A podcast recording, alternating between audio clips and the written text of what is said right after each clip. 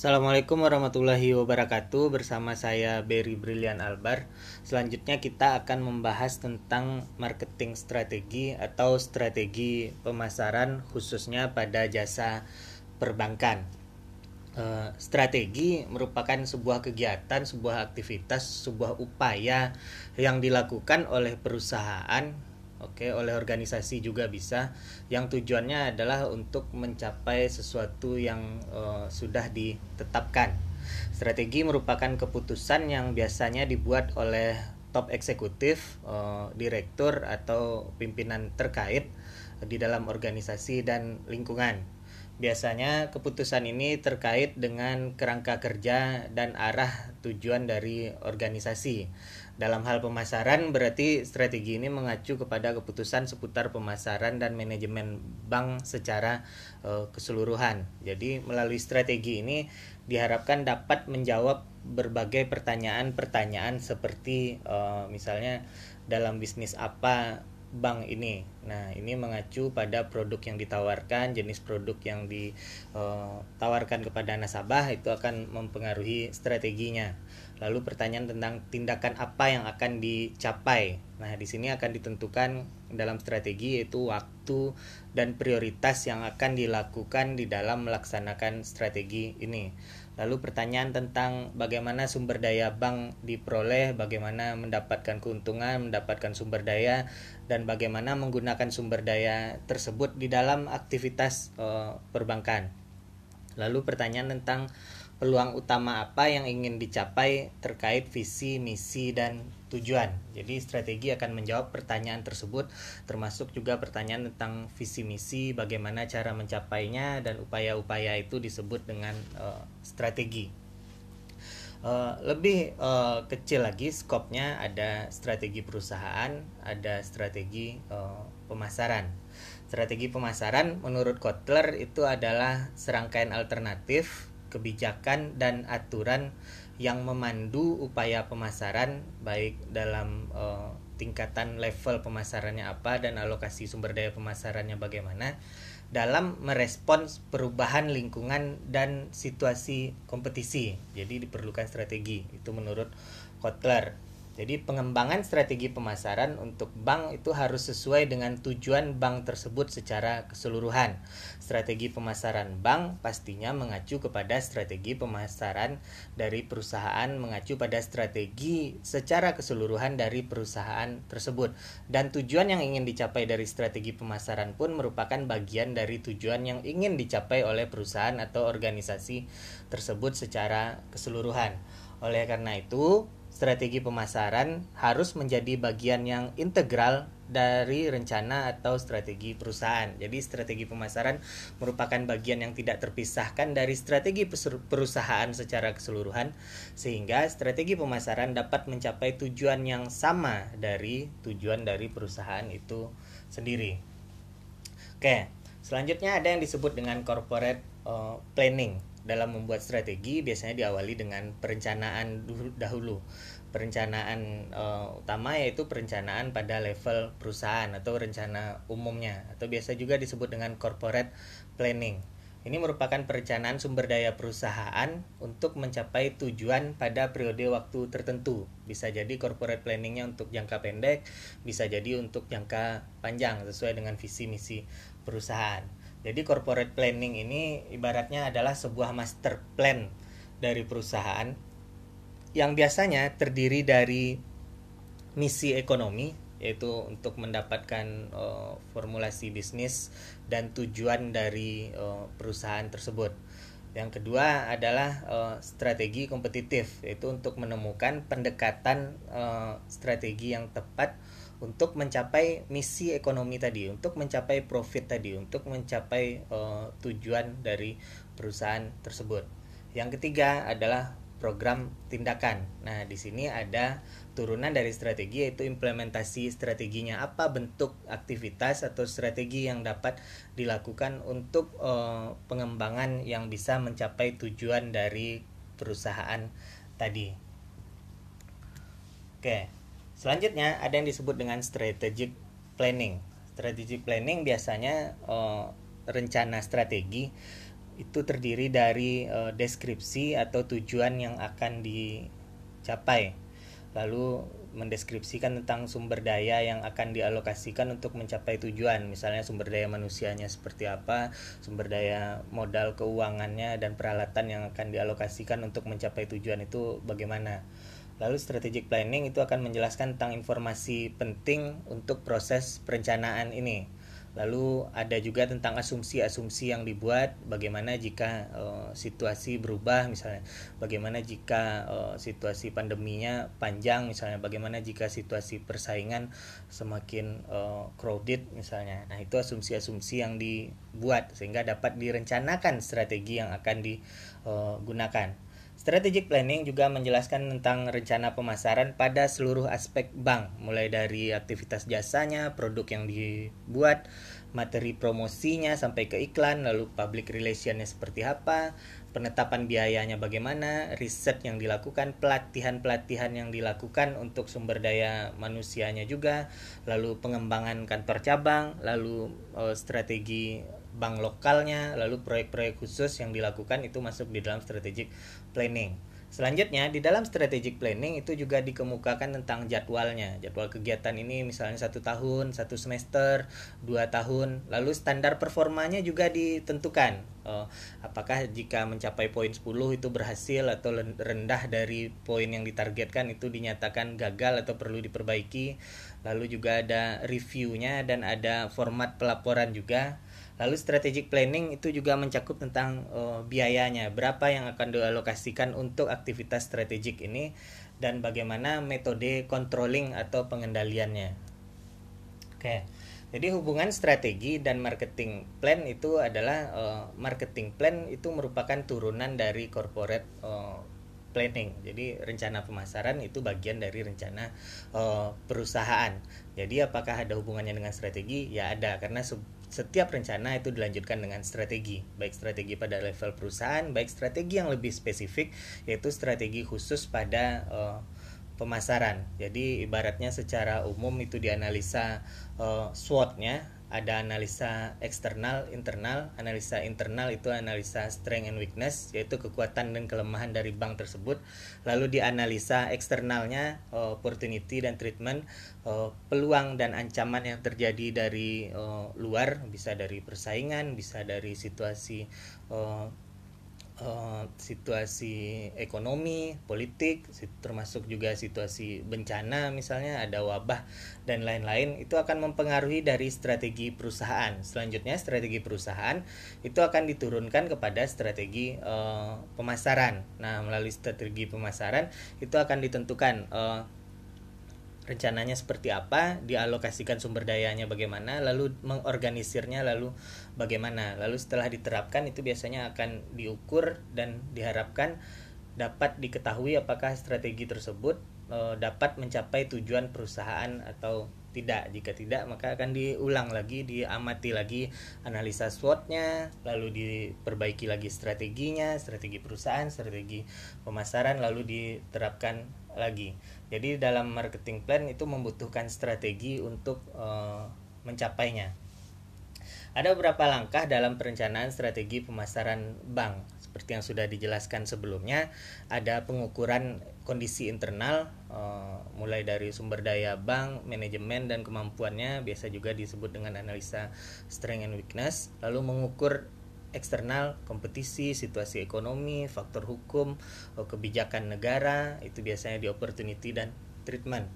Dari analisa itu akan diformulasikan alternatif strategi apa yang akan digunakan, lalu diterapkan, lalu dievaluasi, dipilih lagi mana strateginya yang oke untuk dilanjutkan, mana yang tidak, perlu dikurangi lalu dipersiapkan lagi strateginya direncanakan lalu diimplementasikan. Setelah diimplementasikan dikontrol lagi uh, dilihat apakah strateginya bagus atau tidak untuk dilanjutkan atau uh, tidak.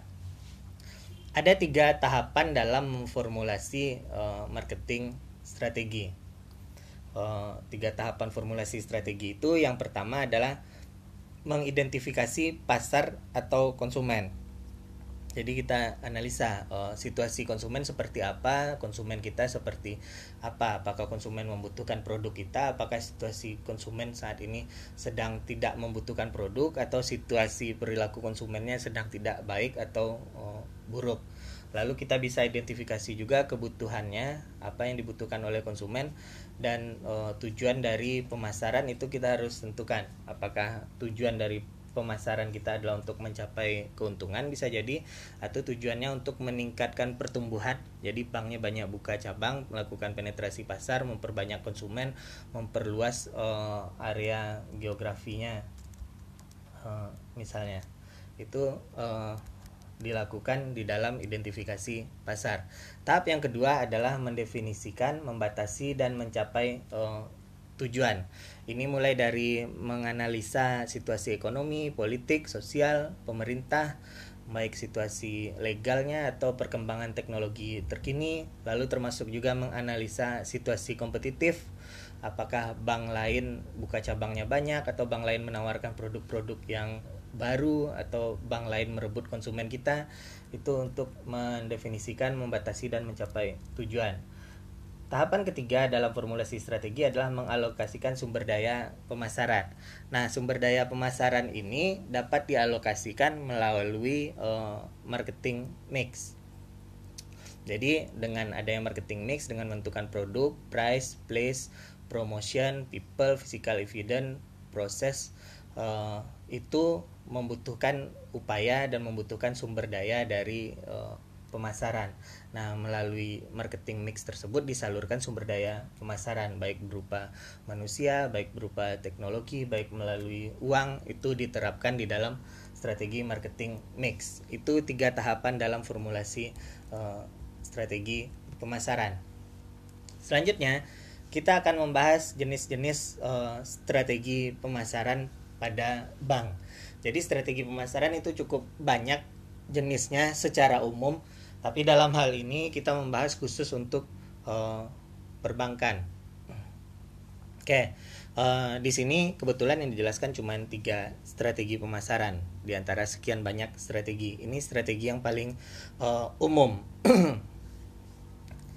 yang pertama itu adalah strategi ofensif. Strategi ofensif itu artinya strategi menyerang. Strategi menyerang ini banyak jenisnya yang pertama itu geographical expansion atau melakukan ekspansi secara geografis atau istilah sederhananya adalah buka cabang sebanyak-banyaknya sehingga banyak daerah-daerah area-area geografis yang tercapai oleh bank kita baik oleh cabangnya maupun tercapai oleh mesin ATM-nya misalnya atau tercapai oleh uh, teknologinya. Nah, itu disebut dengan geographical expansion. Ini merupakan strategi menyerang dalam upaya untuk memperluas area geografis dari uh, bank kita. strategi kedua adalah uh, market penetration. Market penetration ini artinya memperluas pasar. Memperluas pasar itu menambah uh, konsumen. Menambah konsumen mungkin bisa jadi dengan uh, meningkatkan konsumsi dari konsumen yang sudah ada. Mungkin konsumen kita sudah ada, lalu disuruh tingkatkan, misalnya disuruh perbanyak menabung atau perbanyak uh, meminjam. Atau bisa juga kita lakukan dengan menarik konsumen baru. Bisa dapat konsumen baru yang belum punya bank atau merebut konsumen baru dari bank lain. Nah itu upaya untuk uh, memperluas pasar. Strategi ketiga di dalam ofensif adalah uh, new market Oke, new market artinya itu mencari jenis konsumen baru. Mungkin ada konsumen yang belum uh, tergarap misalnya oleh uh, bank kita atau oleh bank lain. Sedangkan konsumen tersebut mungkin membutuhkan uh, bank. Misalnya kita menemukan ada konsumen di daerah-daerah terpencil yang mereka mungkin banyak uangnya tetapi terlalu jauh dari bank kita mungkin kita bisa hadirkan solusinya dengan menjemput uh, ke rumahnya menjemput ke daerah-daerah tertentu uh, lalu mereka akhirnya buka tabungan. Nah ini kan konsumen-konsumen yang tidak pernah uh, termasuk di dalam konsumen kita. Jadi kita uh, adopsi mereka sebagai konsumen baru. Strategi ofensif selanjutnya adalah uh, market leader strategi. Ini biasanya dilakukan kalau bank kita posisinya adalah pemimpin pasar itu bentuknya bisa dengan uh, mengambil alih bank kecil. Jadi ada bank misalnya yang uh, sedang turun performanya atau mau bangkrut lalu kita beli sahamnya atau kita beli bank tersebut sehingga bank kita bertambah banyak di grupnya. Lalu bisa juga strategi dengan meningkatkan promosi lalu bisa juga kalau mau perang harga misalnya perang biaya lalu uh, berbagai strategi lainnya dalam marketing leader strategi itu mungkin dengan buka cabang sebanyak-banyaknya sehingga bisa mengalahkan kompetitor itu juga bisa dilakukan dalam strategi market leader strategi ini. Selanjutnya dalam offensive marketing itu kita bisa lakukan market uh, challenge strategi. Ini strategi menyerang yang dilakukan oleh si penantang pasar, biasanya peringkat dua banknya di uh, persaingan tersebut. Mereka bisa dengan cara berinovasi menciptakan jasa baru sehingga akhirnya banyak konsumen yang tertarik untuk pindah ke bank uh, kita. Lalu bisa juga dengan menyerang bank-bank yang lebih kecil Oke, mengalahkan mereka atau kalau mau ambil risiko dengan oh, membuka bisnis baru, membuka bisnis yang lain sehingga cakupan bisnis kita kita bisa lebih besar sehingga bisnis kita bisa mengalahkan si market leader tadi. Itu beberapa strategi di dalam ofensif. Intinya di dalam strategi ofensif ini oh, bank kita itu aktif untuk menyerang jadi menyerang mulai dari geografis, memperluas area geografis, memperbanyak jumlah konsumen, memperbanyak cabang, memperbanyak jenis produk melalui inovasi uh, sehingga akhirnya bank kita dapat jadi nomor satu atau bisa mengalahkan bank lain yang lebih baik melalui strategi penyerangan ini. Strategi kedua secara umum adalah strategi uh, defensif atau strategi bertahan Strategi bertahan ini biasanya dilakukan oleh market follower atau market nicher. Market follower itu adalah pengikut pasar, biasanya posisinya di market share itu di nomor uh, setelah nomor 2, mungkin nomor 3, nomor 4 itu follower. Nah, mereka ini kan cukup berisiko juga kalau mereka mau menyerang bank yang lebih besar. Takutnya malah ketika menyerang bank mereka yang uh, collapse. Jadi daripada mengambil risiko yang mereka lakukan adalah memelihara konsumen yang sudah mereka miliki dengan sebaik-baiknya. Jadi melayani konsumen yang sudah dimiliki sebaik-baiknya jangan sampai konsumen tersebut uh, berpindah. Jadi tingkatkan pelayanan, tingkatkan loyalitas sehingga konsumen yang sudah kita dapatkan ini tetap loyal kepada kita, malahan diharapkan dapat mengkonsumsi jasa kita lebih uh, banyak. Strategi selanjutnya di defensif adalah uh, spesialisasi Artinya mungkin ya karena konsumen kita tidak terlalu banyak, mungkin kita bisa fokuskan melayani konsumen yang sedikit tersebut, spesialis. Misal kita bisa spesialis jadi bank yang melayani zakat misalnya atau kita bisa spesialis melayani uh, orang yang meminjam untuk uh, membeli produk transportasi atau melayani konsumen khusus kredit uh, perumahan. Jadi kita jadi spesialis melayani konsumen tertentu. Jadi boleh konsumen kita memang sedikit tapi kita spesialis dalam hal uh, tersebut. Jadi walaupun uh, kita adalah follower tapi orang tetap melihatnya kita punya perbedaan dan punya spesialisasi tertentu yang menyebabkan konsumen itu tetap loyal dengan kita akhirnya. Itu adalah strategi defensif. Intinya defensif artinya ya bertahan jadi perusahaan berusaha untuk bertahan mulai dari mempertahankan bisnisnya, mempertahankan profitnya, mempertahankan konsumennya supaya tidak pindah kepada yang lainnya. Jenis strategi yang ketiga adalah strategi rationalization atau strategi rasionalisasi. Rasionalisasi ini berarti mengacu kepada kebijakan-kebijakan internal di dalam perusahaan mungkin kita bisa lihat apakah biaya yang kita keluarkan itu sudah efisien atau tidak. Lalu lihat aktivitas apakah jumlah uh, karyawan kita mencukupi atau perlu dikurangi prosedurnya perlu dikurangi. Misalnya ada biaya yang dikurangi misalnya ada kantor cabang yang dikurangi. Nah itu masuk di dalam strategi rasionalisasi ini. Tujuannya adalah untuk menekan biaya jadi uh, dalam strategi ini dengan menekan biaya diharapkan biaya-biaya yang tidak penting itu dapat dikeluarkan sehingga keuntungan perusahaan lebih besar karena biayanya dikelola dengan efisien dan hasilnya lebih uh, efektif.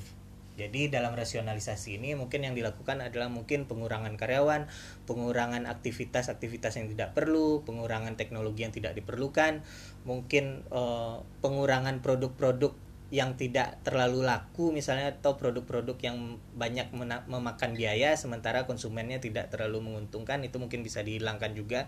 Atau menutup kantor-kantor cabang yang kayaknya tidak terlalu profit. Jadi ada cabang mungkin konsumennya di sana sedikit jumlah penduduknya juga sedikit tidak mungkin berkembang lagi mungkin tidak cocok juga biayanya dengan penghasilannya nah itu bisa ditutup. Itu strategi rasionalisasi. Tujuannya adalah untuk menekan uh, biaya.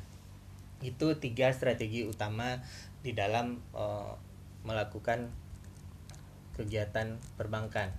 Oke selanjutnya yang terakhir itu memilih strategi bank. Nah, strategi apa yang akan kita pilih dari berbagai jenis strategi tersebut itu dasarnya banyak seperti yang sudah dibahas tadi termasuk dasarnya adalah market share apakah posisi kita sebagai market leader, challenger atau follower itu akan menentukan strategi apa yang akan kita uh, ambil. Dengan menganalisa persaingan kita akan tahu kita ini uh, bank nomor satu kah, bank nomor dua kah, kita bank yang harus menyerang atau bank yang harus bertahan atau bank yang harus uh, rasional Lalu strategi ini juga mengacu kepada sumber daya yang kita punya. Oke, jadi dicocokkan juga apakah sumber daya kita cocok untuk melakukan strategi dan kebijakan strategi tersebut. Lalu kita bisa lihat juga mengacu pada kompetitor kita menggunakan strategi apa. Jadi e, namanya berperang. Jadi kita lihat strategi lawan seperti apa, lalu kita akan melawannya itu dengan bagaimana lalu bisa juga didasari pada perilaku konsumen kita lalu bisa juga melihat pada tahap daur hidup produk atau produk life cycle produk yang kita tawarkan ini tahapannya di PLC bagaimana apakah masih di tahap perkenalan tahap pertumbuhan atau bisa jadi produk kita di tahap decline Nah, itu mungkin bisa jadi produknya diakhiri atau diperbaiki. Jadi dengan melihat uh, daur hidup produk, kita mengetahui berada di tahapan apa dan strategi apa yang cocok kita gunakan. Terakhir, strategi bisa dipilih berdasarkan keadaan ekonomi secara umum, karena ekonomi cukup mempengaruhi perilaku konsumen juga dipengaruhi oleh kondisi ekonomi, bisnis kita juga akan dipengaruhi oleh keadaan uh, ekonomi. Jadi itu beberapa pilihan pilihan-pilihan dasar dalam memilih uh, strategi yang akan kita gunakan uh, di dalam bank kita sehingga dapat mencapai tujuan yang sudah direncanakan. Terima kasih, semoga menjadi ilmu yang bermanfaat.